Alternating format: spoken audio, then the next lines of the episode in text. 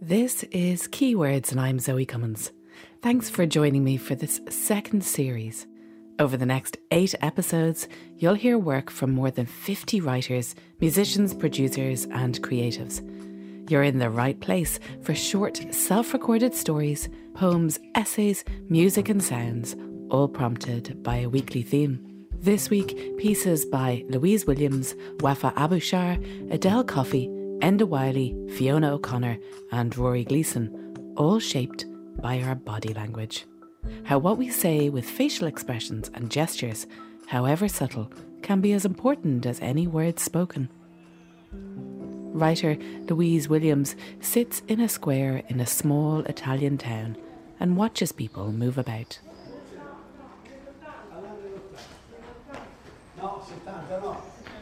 I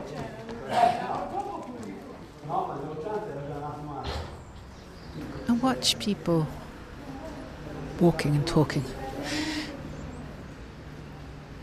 All the energy, all the projection.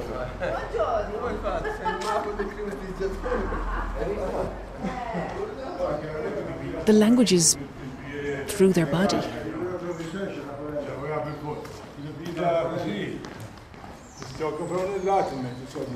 Your arms, your hands, shoulders, emphasizing points. And when they're on the phone,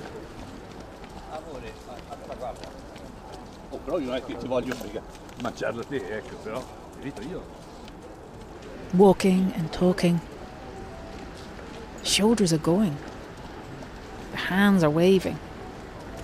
What you say in your voice, what you say in your body, aren't separate.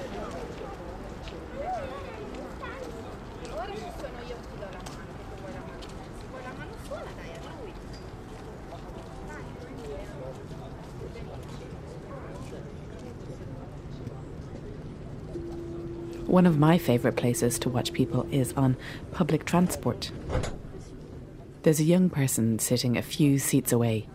She takes a selfie. She reviews it and retakes it. Reviews again and retakes. She reveals very little about herself as she snaps the picture. But as she reviews it, you can see that she isn't happy. Something about what she sees in her own face isn't how she wants to be seen. We can take and retake and pose and shape how others see us in a freeze frame, but on the go it's more difficult. There's the man standing behind the big glass office window as the tram passes, who's definitely solving a problem. His face just has that look about it. And the woman at the station, wrangling a child into a buggy, her gritted teeth saying, Yes, you will, and the small person's arched back saying, No, no, I won't. Our expressions and gestures, our body language is there to be read. We're all open to interpretation. In our next piece, writer Adele Coffey gives absolutely everything away with her facial expressions. I would love to have a poker face, a way of easily disguising what I was truly feeling or thinking. Instead, I suffer from an affliction called honest face. It's just as bad as it sounds. Like Jim Carrey in the film Liar, Liar, I just can't hide my true feelings.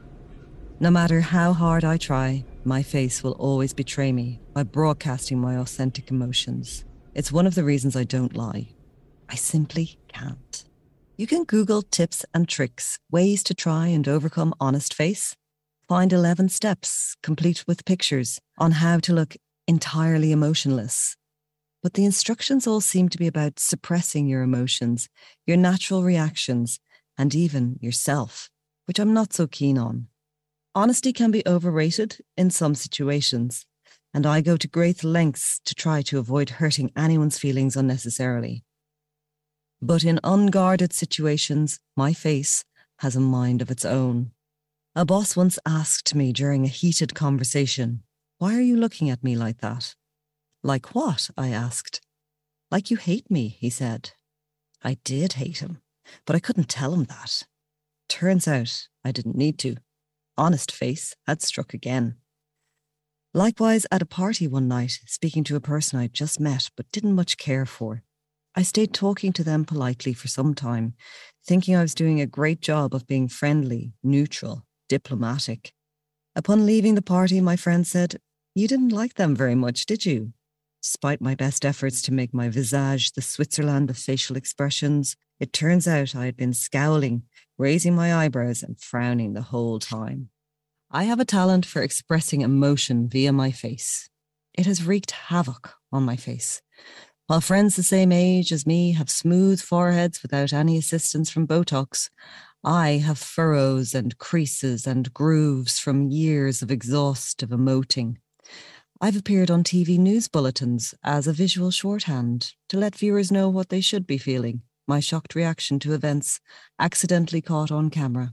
If I was an actor, I'd be a ham.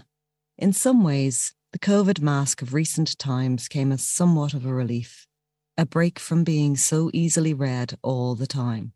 I quickly realized, however, that without facial expressions, our responses to each other can become numb, bland, characterless, no fun. But rapidly we adapted to reading eye language. I discovered this recently when I was in a supermarket, still wearing a COVID face mask. I saw a cute baby in a buggy and gave him my biggest smile.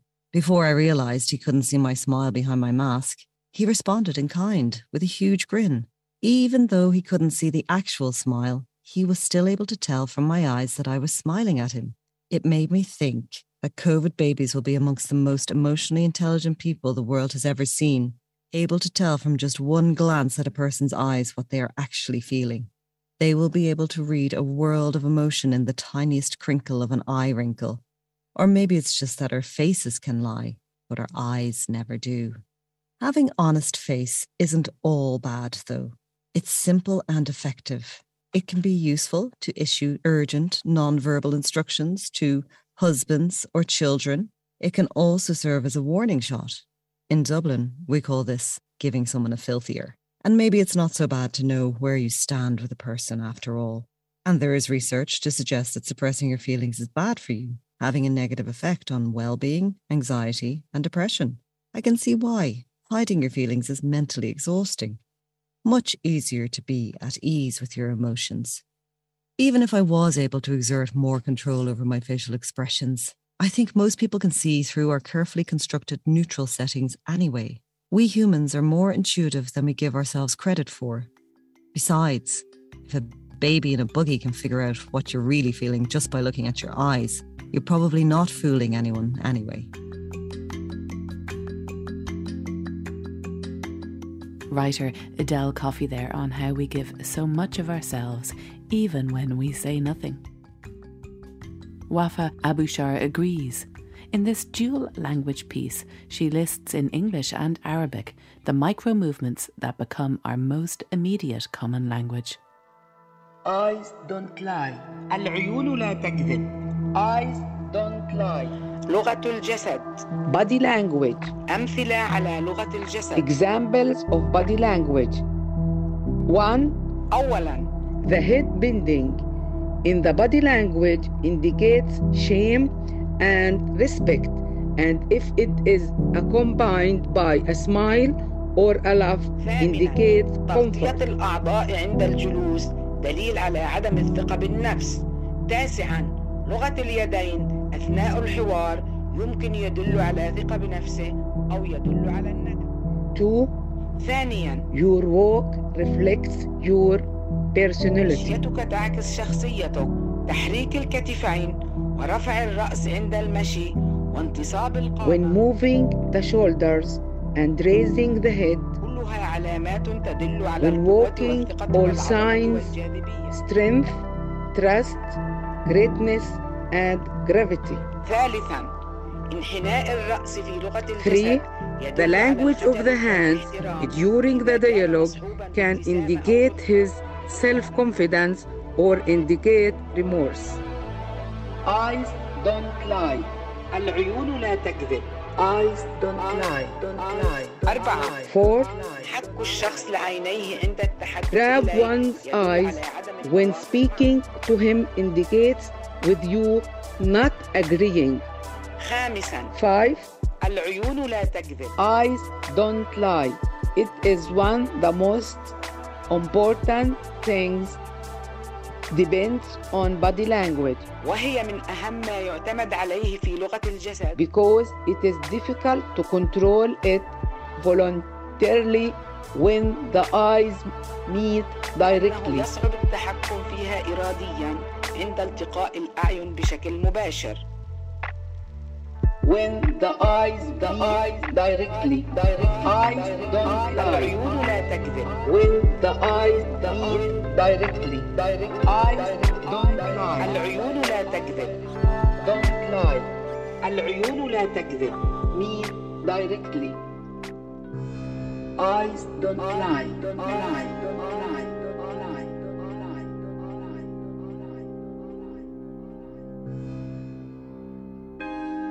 We're made for movement.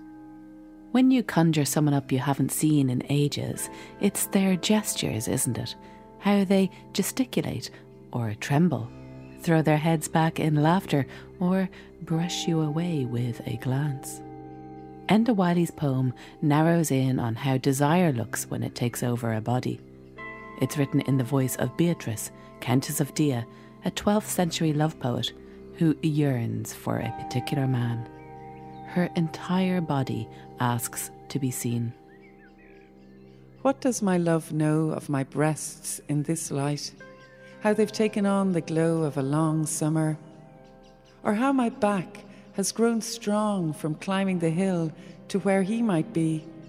If only he knew I wanted him here, sitting at the bench waiting for me seeing the soft furs and green before him, verdant as my need.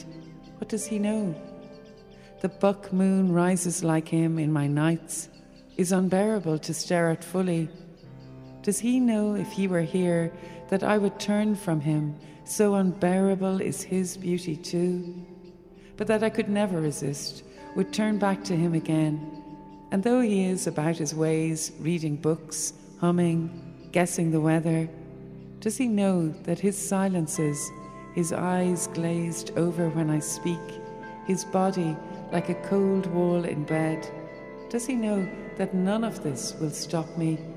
In this light, I glow from the long summer and I wait. The language of intimacy doesn't change much through the centuries, and your body young or old, in every season has something to say. But the body's language isn't something we have total control over. We can't fully master emotions or illness or really how we look.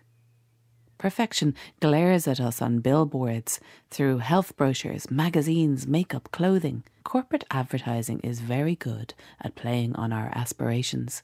Buy this product, and you too can edge towards the best version of yourself. Writer Fiona O'Connor speculates on the lives of women on hair dye boxes in a supermarket. There's something about the facial expression of one hair model in particular that intrigues her. The woman steps off the packaging, complete with a personal history and rich backstory. Hair is the thing, obviously, most notable held in a queue with the shopping trolley, nothing else but to look at them. And they look back, smilingly, along the aisle. Hair models, little portraits on boxes. Glamour is their standard bearer, goddess of a veneer covering them, so that it seems to be the exact same woman over and over. But no, they're all different. Each shade of dye holds a new occupant framed on the box. Blonde, brunette, redhead, jet black. That's only the basics. Every tint shows a different woman, with her own number, some with a letter as well. Completely different, if you look closely. But also, each one is, in some sense, the very same advertising values, lighting, shiny finish, branding. That's what covers them, sealing each into their place like portraits on sarcophagi, erasing something as well. But the noses are marvellous. Perfectly fine nostrils, polite and cute. Who could imagine such standard perfection across so many? Looking closer, what else to read in this tortuous line shuffling towards Tilbeeps? Is there, faintly detectable now and again, just a hint of humanity? A flaw? There, tiniest kink at the bridge, mini skew on the nub, maybe? But perhaps not. Ranging across the faces, it's hard to be certain. Because of the veneer, the little lit fire of each smile. How many? Shelves and shelves full. And are they real? The smiles. Not big grins or anything. More subtle, playful. These are Mona Lisa composures, wisps of cloud on the cusp of being something else, like a secret. Allure, is it? As if they hold tiny gold keys to eternal pleasure. All except one. And it's in the eyes that it shows, of course it is. Ice blue eyes against nude medium, shoulder length hair. J6. Perfect. But J6 is sad. In a fraction of a second, the capture, click, visible now and forever on the box, frozen in the flame of her smile if anyone really looks. And who does? Where there's a loss? Because who wants to look at that? Double check across the shelves. Yes, they all give the same banal assurance nothing to see here. Move on. Back to J6. And it is undeniable. Sadness, deeply held, exposed over her professional nose and teeth, the smile. What has J6 lost? And do I want to buy this instant of truth? Pick up a box, taking her grief into my hands. I want to respond, make a human gesture. Even elephants do so after all. Mourn. And then I can see her as though she is me. J6 walking a rainy city street, entering a building, one of those nondescript office blocks, the same everywhere. J6 taking the elevator to the 13th floor, taking a seat in a washed out waiting room under fluorescent lights, reading the leaflets provided.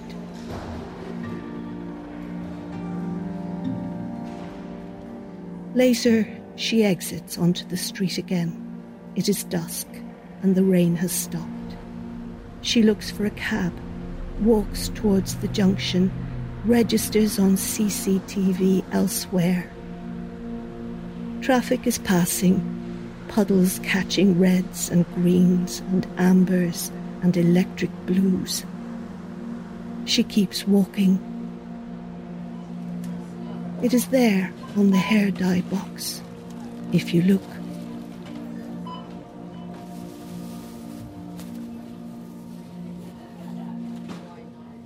In our final piece in this episode of Keywords, writer Rory Gleeson is about to become a father. As he watches his partner Fedi's body change through pregnancy, they imagine the movement and shape of the baby and the shape of their life to come. There's a thing in there, a little yoke that's knocking about, barging with elbows and fists and knees and headbutts. Fedi groans. The day we found out she was pregnant, we both rubbed her stomach and imagined it inflating like a tyre. Since then, the skin on her stomach has stretched and expanded. Every night, sitting on the couch, feet up, She rolls her t shirt up over her rib cage and massages creams from TK Maxx into the bump. The stretch marks she can do without, she says.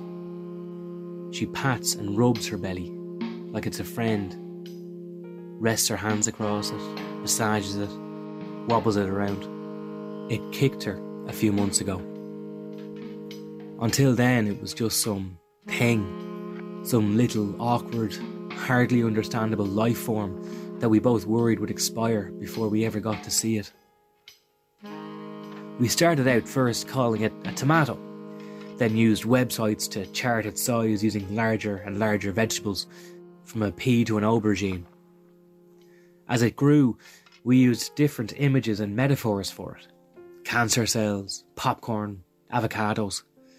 Then we imagined it as an engine taking oil, a patient on life support with tubes and all the rest. There was a phase where it seemed like an alien, a parasite, a life sucking vermin draining its host. Then, happily, once we saw its arms and legs in a scan, we thought of it as a little passenger, some wee hitchhiker bumming a lift. The internet informed us that when Fetty goes swimming, the baby is basically operating her like a human submarine, which is fun to think about. A small naval captain pulling levers inside of her. Other times, Fetty's a kangaroo with a sealed pouch, a hen, someone smuggling a basketball under their shirt.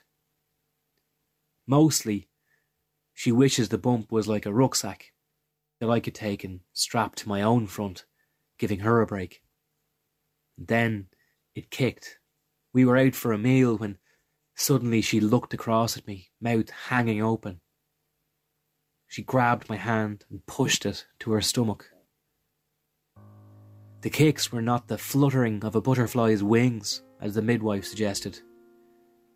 The tomato was taking shots at my partner, like an angry teenager hacking someone's shins. Muay Thai is known as the fighting art of eight limbs. You crack an opponent with kicks from distance, punches from the mid range, and when they get too close, hammer them with short knees and elbows. It's an elegant, violent art, and the child inside Fetty has now been in serious training for several months. I imagine it giving a deep bow before it plants one foot and lands a roundhouse kick into my lover's kidney. I think of it emerging in the labour ward, slimy with vernix, already wearing a little rope headband and a pair of shiny red shorts. We tell ourselves, as the young Nak Muay practices their front kicks against her liver and Fetty groans, that there's no going back. In two months' time, the life that we have known up to now will be changed fundamentally. Our relationship could have ended before this. We could have broken up, and as devastating as that would have been, there'd have been some recovery in the future, some life the other side. No matter how difficult it got, we could always have just called it quits. After the baby comes, there's no turning back, no resets. There will be life with the baby, with our child, or some sort of life without. And that life without is not one we can live easily. There's no calling it quits. Just joy and terror and tiredness ahead, and the possibility, the fear of the life without those things. The fear, horrible and urgent, of the child not surviving. And I wonder why we couldn't have left things alone. Why we couldn't have just stayed happy together. Why we felt we wanted this. If me and Fetty were selfish and stupid, trying for one bit more happiness when we already had everything we needed in each other. We've let ourselves in for a future of possible terrible, life ending pain. Fetty's stomach wobbles, and jerks, and moves then rearranges violently. Fetty's inflating, the surface of her stomach rolling, turning, bulging, as the young thing grows and runs out of room. It tumbles and squirms like some fella trying to kick his way out of a sleeping bag. Soon, it should turn head down. But still, Fetty's inflating. Inflating like Violet Beauregarde, who ate the forbidden gum in Willy Wonka's factory. Sometimes I worry Fetty might float off, and I'll be left hanging onto her, dangling from her leg as we get higher and higher, like an air balloon that lost its mooring. The higher she gets, the more dangerous to drop down. Baba and Fetty and me floating off into her own space. No going back. The stomach turns, surface rippling. Fetty pushes my hand to the spot, and we both sit quietly, feeling, waiting, fearing, hoping.